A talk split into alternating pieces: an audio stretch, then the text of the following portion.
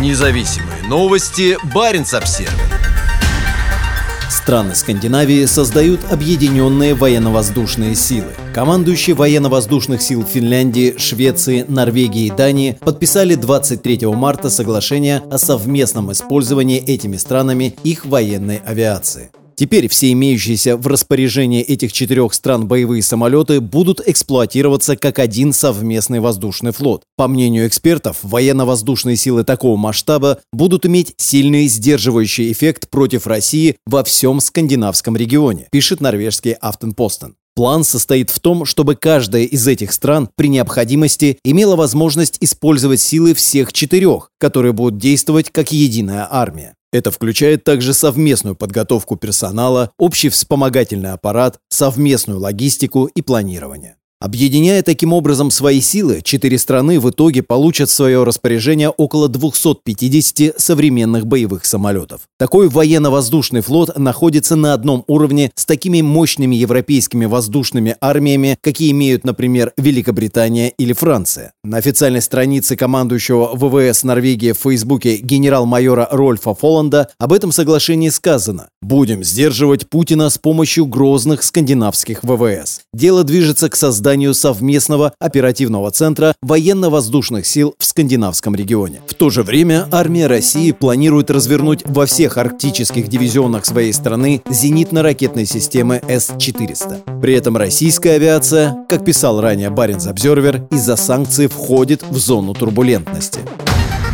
Независимые новости. Баренц Обсервер.